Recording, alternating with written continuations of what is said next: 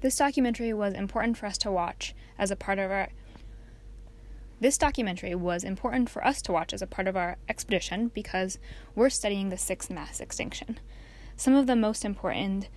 points, some of the most important, uh, some of the most important factors, some of the most important pieces about the sixth mass, mass extinction are that it's happening right now, humans are causing it, but we can help stop it. Um, and the documentary did a really great job of bringing together science, art, and activism, um, and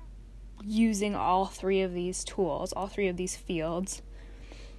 to get their message across in the best way possible, which is what we want to do with our with our expedition.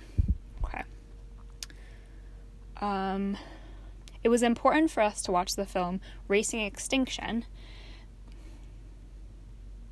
It was important for us to watch the film Racing Extinction because we're studying the sixth mass extinction.